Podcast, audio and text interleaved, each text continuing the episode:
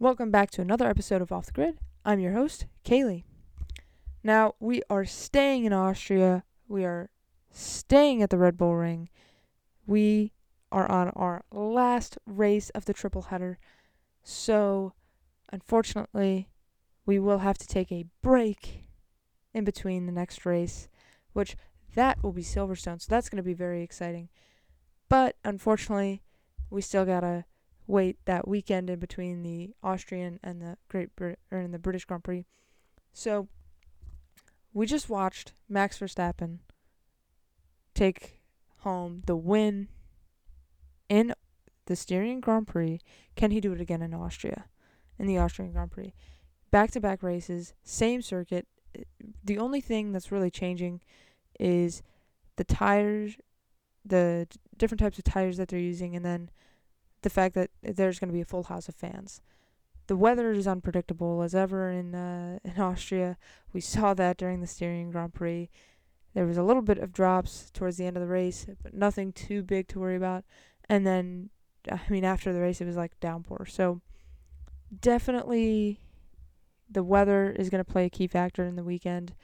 Uh, they thought it was going to rain during the Grand Prix, uh, the Styrian Grand Prix. It could very easily rain during the Austrian Grand Prix, but they said the same thing about Paul Ricard.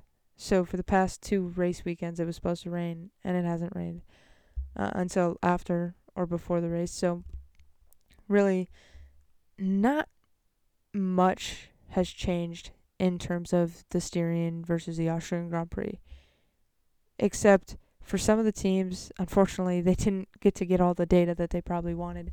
Uh, Pierre Gasly and the AlphaTauri team probably wanted a little bit more data than just one lap.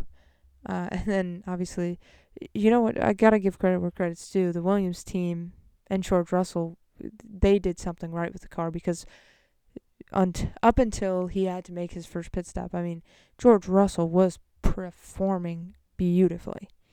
I mean, it was easily the best performance that any of the Williams cars have had in the past three seasons. And I mean, for George Russell, just one good weekend in a Williams car is definitely what you want to make your season because they don't have that many opportunities. And he even said it in a in an interview that uh, they know that they don't have all these opportunities, and their car has to be 100% and have other people's cars not at 100% and kind of having making mistakes for them to even get an opportunity like this. So, and they took the opportunity that uh, Yuki Tsunoda's kind of uh, mistake gave them, and and they started in P10 and they were able to get up to P8, which if you're Williams going into the Austrian Grand Prix, coming off the Styrian Grand Prix, obviously you're upset uh, that you weren't able to score points because you had to retire your the car that was ahead of uh, your highest scoring car. But I mean, still, it was it was a beautiful, beautiful race by Williams, uh, and they should definitely uh, they're definitely going to be a threat, especially if they uh, they fix the problem in the in the car. But I mean, the Haas team, I'm going to be real honest. I don't think that they're going to do anything different uh, going into the Styrian or the Austrian Grand Prix after the Styrian Grand Prix. I don't know if the Alfa Romeos will do too much.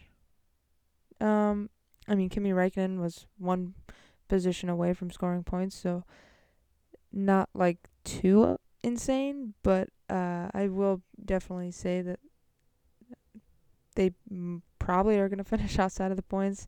Uh, they haven't really finished inside the points uh, too often, so they'll probably finish outside the points. But I mean, Alpha Tauri, despite Pierre Gasly's uh, little incident, they did score points, so they they're going to be a threat, especially if Pierre Gasly and uh, manages to actually uh, be able to finish the race.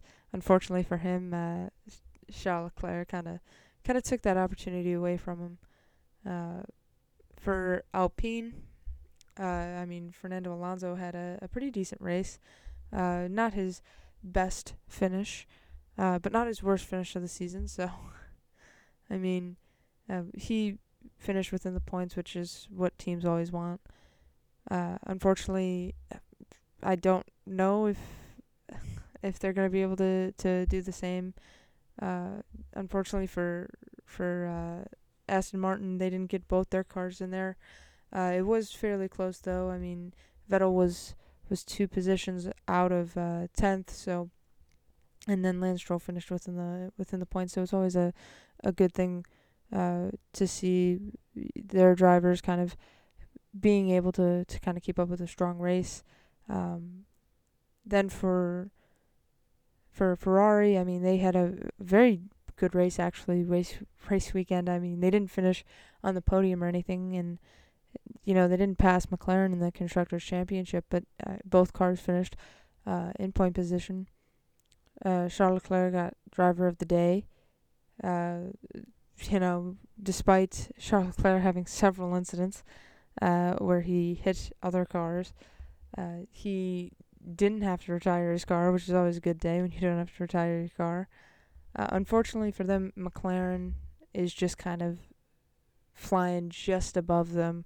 I mean, Lando Norris scoring a- another straight, I mean, conti- consistently scoring points in every single Grand Prix this year. Uh, the Styrian Grand Prix, I'm sure, will be no different. Uh, obviously, Lando's probably looking at a podium or looking for even fourth place. Uh, unfortunately for him, he was told to not compete with the, the Red Bulls and the Mercedes because cause they know that they they just don't have the car that can keep up with them the, the entire race, uh, which is always understandable. Daniel Ricciardo unfortunately did not have his best race of the season. Uh, it was actually one of his worst races of the season, and it was it was mainly for uh, for the fact that I mean he was stuck behind Kimi Raikkonen for a while, but uh, going into the Styrian Grand Prix or the the Austrian Grand Prix, coming off the Styrian Grand Prix, they they definitely have the data that they need to kind of get Daniel's McLaren kind of more in tune and, and kind of hopefully be able to slide right past uh, into the point positions, which a lot of these teams have the opportunity to kind of look at where they're at and say, all right, what was the data that we got off of the Styrian Grand Prix and what can we change to make it perform better in the Austrian Grand Prix? We saw this last year with back to back Grand Prix in Austria. So we saw the kind of jumbled up, you saw one podium and then jumbled it up, and then there was another podium uh, with really completely different drivers. So it's definitely something to look forward to. It could very well be a repeat of the Red Bull, Mercedes, and Mercedes. It could be a Red Bull, Mercedes, Red Bull. It could be, you know, uh, two Mercedes being split by a Red Bull. It could be uh, no Red Bull or Mercedes up there at all. I mean, it's it's definitely possible. Um, it could be Sergio Perez at the top instead of Max Verstappen. It could be Valtteri Bottas at the top instead of Lewis Hamilton. So I mean, a lot can happen, uh, and I mean the drivers know the course. They just raced it last weekend. They it's not like they waited a whole season before they jumped back on it. So a lot is going to go into the Austrian Grand Prix versus the Styrian Grand Prix. And I mean, Red Bull coming off a strong weekend, Mercedes not as strong as Red Bull, but they did finish with two drivers on the podium. Uh, so uh, Mercedes is definitely trying to close that gap in any way that they can. Uh, we saw that in their strategy to put new tires on Hamilton's car to try and get back the fastest lap point because every point matters, uh, especially in a in a race as close as uh, the drivers' championship is right now. So the Austrian Grand Prix going into it, we're gonna have a full house. New, new tire compounds, so a lot is gonna be different, and I it could change the podium up. So my predictions are gonna be: I would like to see George Russell in the points. That's I'm gonna I'm gonna say that George Russell is gonna get his first point of the season, uh, maybe even points. I don't know but that Williams was looking really, really good. Uh, in, during the Styrian Grand Prix and up until his uh, his pit stop. So personally, I, I believe that uh, Max Verstappen and Red Bull could potentially uh, get first again.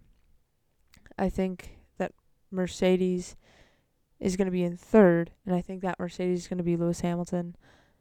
And the car that will split them, I think, is going to be Sergio Perez in the Red Bull.